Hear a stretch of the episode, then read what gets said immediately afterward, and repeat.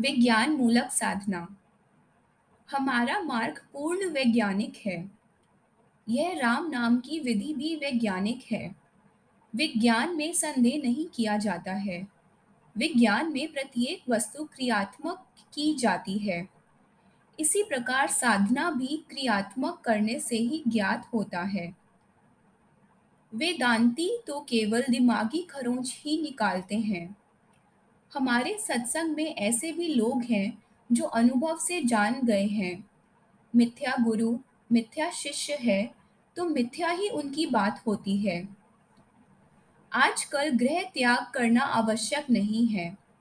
जो ऐसा करते हैं, वे शीघ्र ही पतन में पड़ जाते हैं, क्योंकि उनका भोजन श्रमहीन होता है। भोजन का प्रभाव चरित्र पर पड़ता है।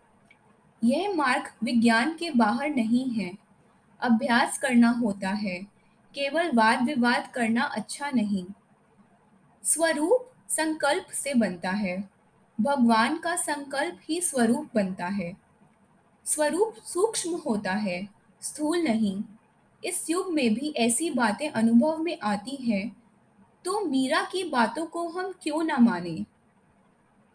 यह विज्ञान मूलक साधना भक्ति मार्ग है। इसका परम आचरण, भक्ति में परम विश्वास होना है।